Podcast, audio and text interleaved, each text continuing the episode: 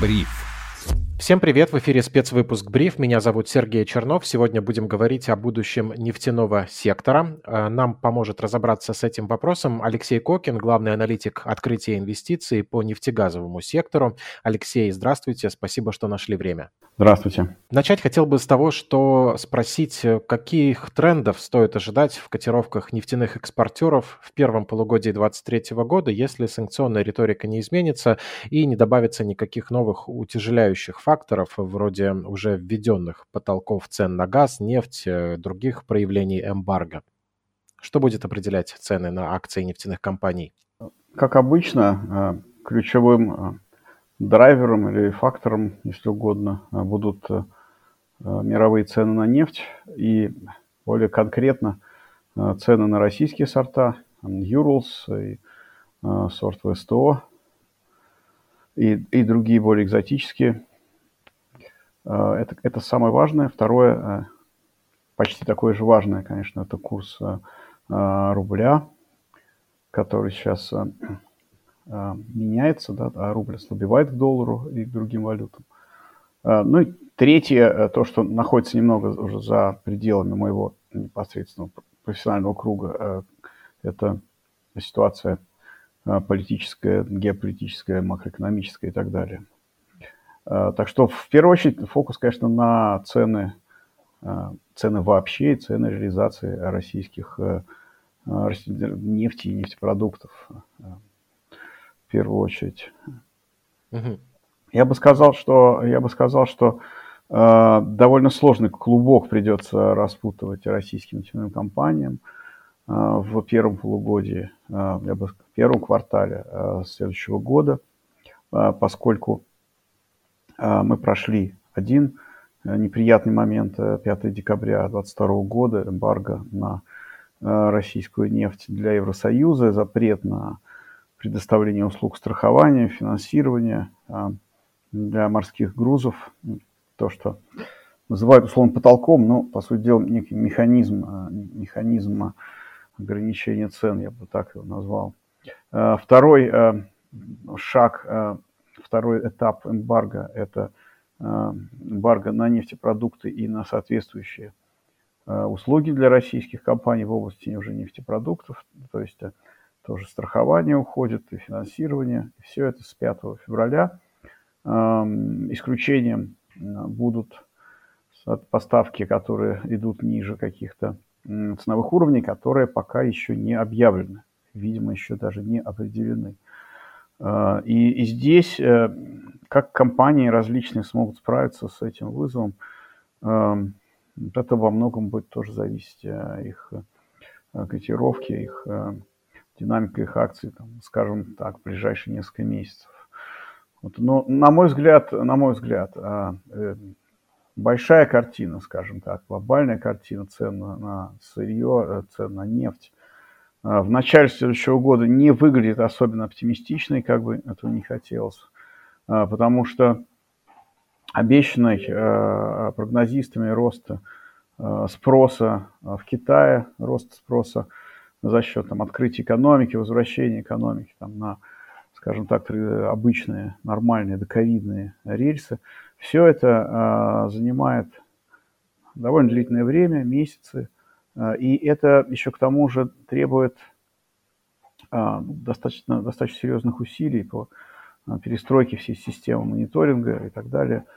Поэтому, скорее всего, плоды это принесет уже во второй половине следующего года. То есть э, большой, можно сказать, взрывной рост э, спроса в Китае, э, по мнению ну, некоторых аналитиков, в частности, Международного аналитического агентства МЭА, скорее всего, дело второго полугодия, даже уже ближе к четвертому кварталу, то есть считайте практически год, там 9 месяцев, год это от нынешнего момента, а первые э, два квартала, судя по всему, по спросу глобальному на нефть будут где-то находиться на уровне э, третьего, четвертого квартала 2022 года, то есть особенного прорыва еще пока не будет, э, по крайней мере в части э, спроса. Ну, в части предложения, да, естественно, мы увидим э, какое-то снижение, какое-то снижение поставок из России, пока не очень понятно какое, но какое-то мы увидим. Об этом, собственно, говорили ну, там, российские э, чиновники и руководители. Э, поэтому, э, ну, рынок немножечко может подвинуться да, в сторону э, дефицитности, э, какой-то небольшой там рост цен на этом и на разных радужных ожиданиях там может случиться, но я здесь не, не, я рекомендую не слишком э, как бы обольщаться, э, не слишком тешиться какими-то надеждами. Э, в общем, ситуация, наверное, по ценам будет близка к тому, что мы сейчас наблюдаем. То есть, то, грубо говоря, вот бренд будет 80 плюс, и если так будет, это будет достаточно хорошо. Что касается российских компаний, то мы, наверное, будем видеть достаточно скоро уже, что происходит с объемами и ценами экспорта э, обычной нефти, сырой нефти. Пока мы видели не очень хорошие сигналы, э, которые посылали, э, сказать, э, агентство, мониторящее движение танкеров. Но, опять же, то, что то, что происходит за одну неделю, не, не, не характеризует более долгосрочную динамику, поэтому я думаю, что нужно нужно подождать, проанализировать еще 3, 4, 5 недель, как будут идти экспортные потоки из России, какие цены, и тогда будет больше ясности. Я считаю, что паниковать не стоит. По нефтепродуктам же действительно задачи перед российскими компаниями будут стоять более сложные из-за того, что нужно перенаправлять потоки разных видов продуктов. Это требует больше танкеров, Э, резко увеличивается транспортное плечо в связи с освоением рынков там, в Латинской Америке, Африке. Э, в общем, это, это немного, немного будет сложнее сделать, вероятно, отразится в э, чистой цене реализуемых нефтепродуктов. Вот. Но опять же, рынок все-таки движется ожиданиями, и важно не то, что там, цена упадет там, или упадет объем экспорта, важно, насколько, насколько это, это падение будет соотноситься с ожиданиями. Я думаю, что если мы, например, я там лично ожидаю, что а, российская добыча там, к середине следующего года может упасть там, на миллион, миллион или чуть больше того а, баррелей в сутки, а вот это мое ожидание. Если это произойдет именно так, то можно сказать, что событие нейтрально относительно моих ожиданий, никакой дополнительной информации мы, мы не получили. На мой взгляд, рынок ждет еще большего падения. Мы видим прогнозы, там, допустим, Э, в которых как минимум полтора миллиона баррелей в сутки идет падение а в течение следующего года российских, э, российской добычи. Так что если будет меньше того, опять же, это будет скорее оптимистический сигнал. А, но если, если спросить как бы себя, да когда, в какой момент нужно входить сейчас да, в российские нефтяные бумаги, то я, я бы ответил так. В любом случае входить нужно с горизонтом там, не, не один-два месяца, естественно, там, а все-таки каким-то среди, хотя бы среднесрочно, там, хотя бы порядка там, 12 месяцев. И поэтому а, входить можно, в общем-то, хоть сейчас, э, имея в виду, что действительно э, макроэкономическая точнее, ситуация на сырьевых рынках, вероятно, значительно улучшится э, во второй половине следующего года. Но как бы ждать, э, ждать до этого я не советую, поскольку, поскольку там, уже в середине года станут понятны, э, даже, даже раньше, на самом деле, уже весной станут понятны некоторые итоги, скажем так, борьбы с эмбарго, итоги приспособления к эмбарго, и они могут быть лучше ожиданий, соответственно, не стоит пропускать этот момент, лучше все сделать заранее. Но также надо обратить внимание все-таки на то, что дивидендные истории, которые неплохо сыграли в этом году, были разочарования, да, но были и очень интересные истории. В конце концов, Лукойл порадовал, и Татнефть неплохо, а, неплохой дивиденд выплатила, и Газпромнефть очень удивила. А, эти истории сейчас, конечно, не повторятся там а, в следующие 2-3 месяца. Следующая большая выплата относительно дивидендов ожидается а, объявление ожидается, видимо, поздней весной, скорее всего, там где-то в мае, что-то даже в июне, а, и поэтому а, мы понимаем, что до, до этого момента будет некая такая дивидендная, ну, условно говоря, пауза. Вот, и фокус, э, я думаю, инвесторов должен быть на фундаментальных, э, насколько возможно, э, факторах, Пусть, пусть сейчас компания у нас не отчитывается в большинстве своем, но за исключением там, Татнефти, допустим, там, отчасти Роснефти. Но, тем не менее, а, публичная информация там, по там, а, физическим объемам, по ценам, экспортным и так далее, да и внутренним тоже ценам она существует. Это будет это поможет как-то инвесторам сориентироваться. Спасибо. Я бы хотел вот как раз вы говорили про приспособление, здесь спросить про эм, прогнозную такую ожидаемую структуру российского экспорта нефти на следующий год. Эм, что покажет, что приспособились успешно? Какая полная переориентация на восток, например? И будет ли этого достаточно для того, чтобы нефтяным экспортерам газовым ощущать себя как раньше? Ну и в том числе пополнять бюджет привычными нам суммами. Либо это приспособление такого рода, когда, ну, лишь бы выжить. Но давайте не будем себя обманывать, там, как раньше не получится, потому что, э, ну, хотя бы потому, что э, логистика становится э, объективно дороже. Э, объективно это значит, что даже вне зависимости от э, э, ценовых потолков, там разных э, обстоятельств, связанных с санкциями, вне зависимости от этого, возить нефть, например, из там, Приморска или из Новороссийска – в Китай и в Индию дороже, конечно, чем возить в Европу. Это, это данность, э, от которой нам не уйти. Это, в общем-то, весь нефтяной рынок становится в каком-то смысле менее эффективным, поскольку плечи транспортные оказываются, что называется, суб, субоптимальными. субоптимальными. Но, судя по движению танкеров, которые мониторятся агентствами, различными, типа Рефинитива, там, на Кеплера, на Вартекса. А, судя по ним, нефть, вот сырая нефть, к моменту вступления в силу эмбарго ЕС, в основном, вот за исключением объемов буквально, может быть, в 300-400 тысяч баррелей в сутки, ушла на другие рынки. То есть э, от, ну, с февраля, там, с марта до, до практически начала декабря порядка 1 миллиона баррелей в сутки переориентировалось из а, Европы на новые рынки. Но в основном, в первую очередь, это Индия, во вторую, наверное, наверное Китай, в третью это Турция. А, ну, есть какие-то поменьше покупатели, но это, но это три страны, которые практически полностью сейчас а, заместили собой европейских покупателей. Вот то, что там оставалось в Европу, скорее всего, тоже подпадает под некоторые исключения. Там, там в частности, Болгария исключение. И есть еще, но, но точнее, не, не и, а но. Есть некий а, а, момент, который, может быть, недооценивался, а, в том числе и мной.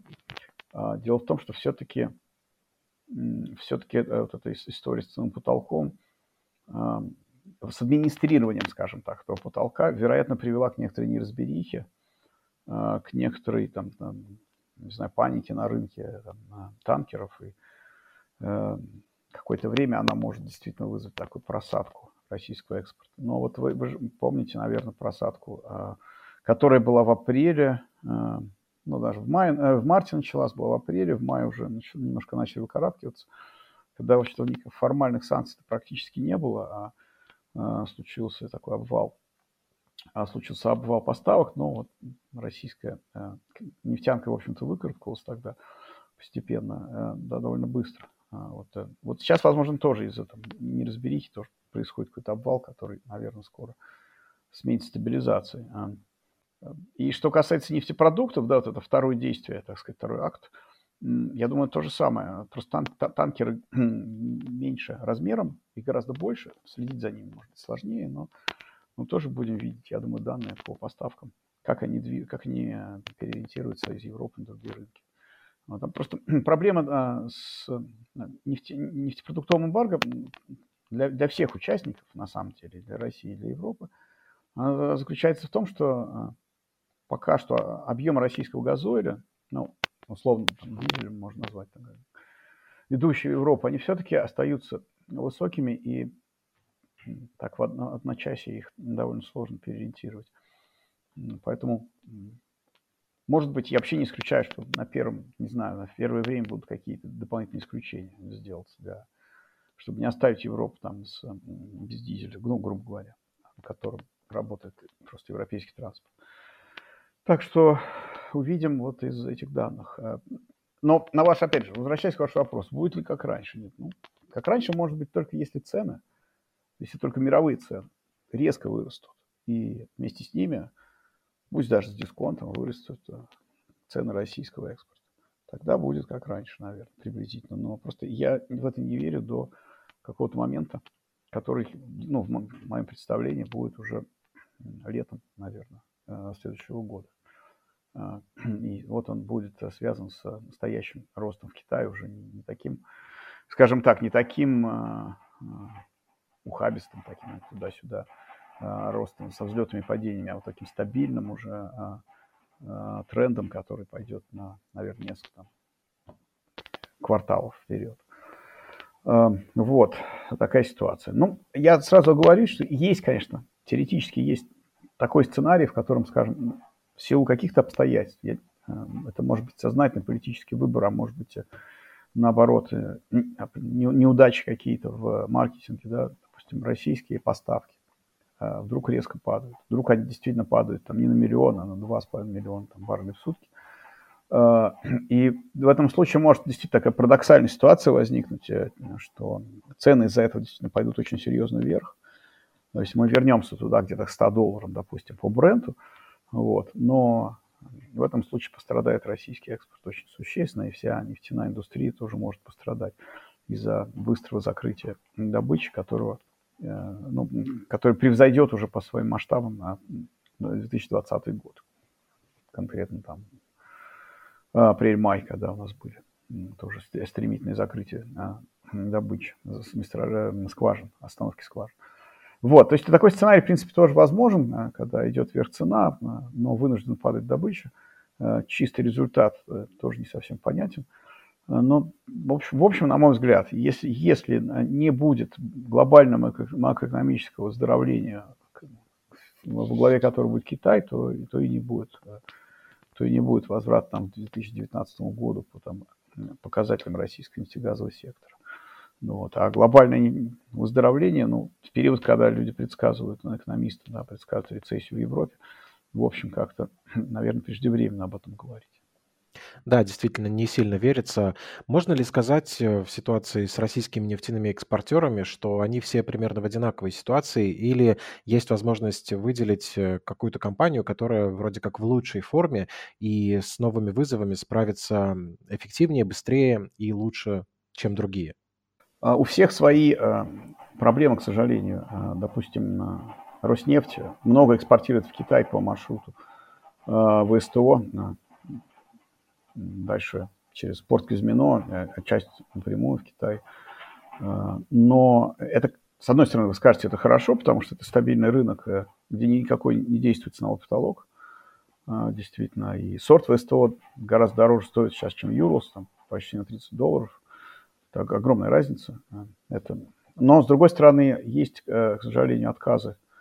Насколько, насколько я читал, отказы некоторых, даже китайских перевозчиков, э, возить э, российскую нефть, если она выше потолка, выше 60 долларов стоит.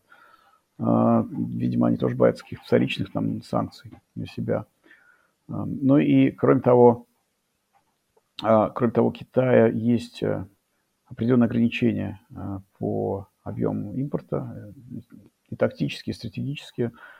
В общем, этот рынок, скажем так, его доля его практически уже нельзя, наверное, растить, да и в России нет пропускных способностей. А, то есть вот, э, эта история, поэтому имеет как бы две стороны.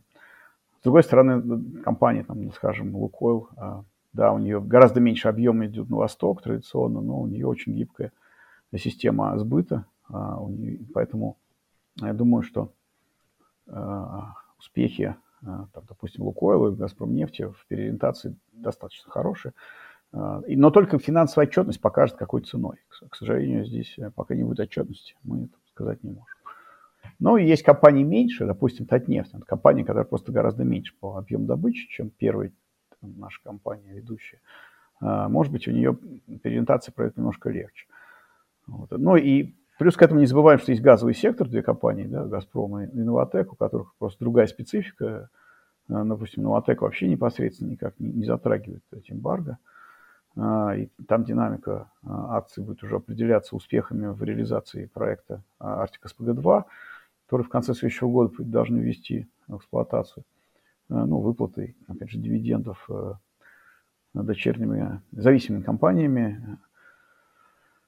То есть такая история, на которую на самом деле ценовой потолок по нефти особо не влияет напрямую, ценовой потолок по газу тоже к СПГ практически не относится, поэтому вот можно сказать, что ну, АТЭК немножко другие проблемы, они больше связаны, вызовы связаны с технологиями сжижения газа, которые надо э, локализовывать. Ну, а у «Газпрома», у «Газпрома» все, все, наверное, такое плохое, ну и почти все плохое случилось уже в 2022 году.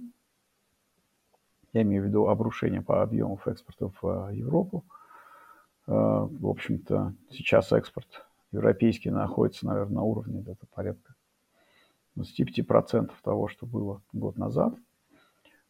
Но эффект низкой базы в 2023 году тоже начнет работать. То есть будет стабилизация и а, уже такого падения год к году не будет. А, возможно, кстати, «Газпром» действительно немного перепродан уже сейчас, а, потому что ну, на, на общем пессимизме относительно этого, а, относительно этого сектора. Газ, к сожалению, а, развернуть на восток а, не получается так быстро. А, то, что сейчас делает «Газпром», наращивает поток в Китае, это старая история, это все запланировано было еще давным-давно. То есть для рынка здесь нет никаких неожиданностей. А каким-то образом просто взять и компенсировать утраченные, ну, буквально там 100, наверное, миллионов, миллиардов, извините, там, 100 миллиардов кубометров экспорта. Ну, в общем, пусть не, не 100, пусть 80. Да. В общем, это задача на очень многие годы вперед. Вот. Но, тем не менее, даже при всем этом пессимизме, возможно, а, возможно, эта бумага немножко, э, немного перепродана, имеет смысл, там, может быть, долгосрочным инвесторам ее и подбирать тех, кто готов держать несколько лет. Ситуации с «Газпромом», конечно, понятно, что действительно, наверное, один из главных пострадавших от всего происходящего. Но в контексте этой же ситуации выглядит рационально и ставка на сжиженный природный газ. И здесь мы подбираемся к одному из основных конкурентов «Газпрома», к «Новотеку». Ожидает ли эту компанию взлет за счет того, что конъюнктура сложилась так, что у этой компании теперь все козыри в рукаве? Ну, у них не хватает одного важного козыря. У них нет возможности наращивать объемы, пока не вступит вступит в действие э, какой-либо новый проект. Ну, проектов-то э, не, не, не так много. А есть один проект Arctic SPG-2, в первую очередь которого там порядка 6,6 миллионов тонн в год должна заработать в конце этого года. И ну, надеюсь, что заработает, потому что без иностранных партнеров там заканчивать проект очень сложно. Тем не менее, компания ожидает, что все-таки закончит и запустит. То есть вот с этого момента, да, это будет э, э, реально фактор большой э, роста для бизнеса компании, потому что сейчас, допустим, объем сжижения, да, выпуска СПГ там, несколько больше 20, чуть больше 20 миллионов тонн в год. В основном-то в основном-то Ямал СПГ и там еще небольшой завод есть ну, в Высоцке.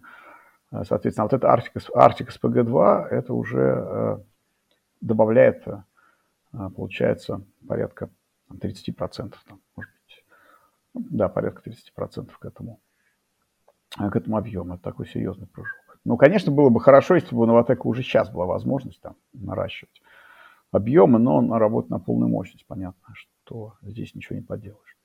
То есть СПГ, э, все были бы рады, конечно, э, российской компании э, иметь возможность экспортировать газ. Я думаю, это не только «Газпром» и «Новотек», но там и «Роснефть» могла бы что-то построить, сколько ресурсов есть. Но просто технология СПГ, технология СПГ, несмотря на то, что она, в общем, концептуально очень простая, ну, в общем это по большому счету охлаждение, да, и сжатие, охлаждение сжатие. Но несмотря на концептуальную а, простоту, она вот в России, в общем-то, своей технологии, можно сказать, что почти нет. То есть она а, есть в, одно, в одном только варианте, э, четвертый э, блок, ну, наверное, четвертый этап э, проекта ЯМАЛ-СПГ, небольшой, там порядка миллион тонн в год, основан, основан как раз на российской технологии арктический каскад – но, но и то к ней были у компании определенные претензии, он там не сразу, так понимаю, вышел на оптимальные режимы.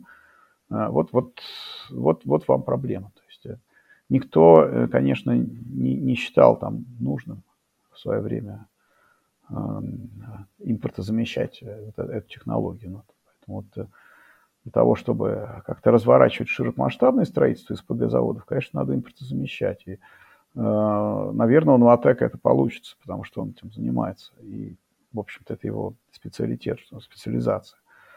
Э, но, опять же, горизонт, ну, как сам Михельсон говорил, Новотек, в общем-то, дал понять, что все-таки горизонты уже там, не, не, не месяцы, а годы, а, наверное, там 4-5 лет такого плана для полных, полной локализации. А до, до, в этот переходный период придется, видимо, как-то пользоваться технологиями из третьих стран. А что-то, может быть, удастся взять э, в Китае, что-то, может быть, удастся даже где-то в Катаре взять.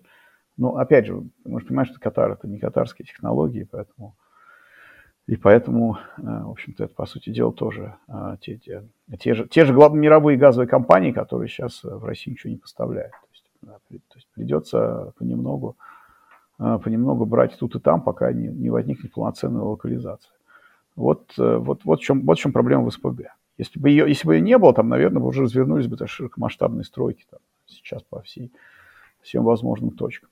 Спасибо. Действительно, вот так погружаясь, понимаешь, насколько глубока и сложна эта тема, как много у нее граней. Если говорить в целом про сектор, так коротко, то в ближайшие месяцы это все-таки будет какой-то боковик в общем и целом, если вообще так можно говорить. Это так можно, так удобно говорить, потому что боковик мало к чему обязывает аналитика. Вот. Э, я думаю, что вообще-то да, что, что так роста, там, тем более какого-то быстрого роста на горизонте там, ближайших двух-трех месяцев, в следующем квартале я вот не жду, просто не жду, потому что не вижу таких э, мощных драйверов. А, но я, но я допускаю, что вот ослабление, э, ослабление рубля, если оно, а, если оно надолго, а, насколько я понимаю, по макро определенным макроиндикаторам, ну, просто другой баланс, да, а, торговый баланс, а, снижение экспорта, а, рост импорта.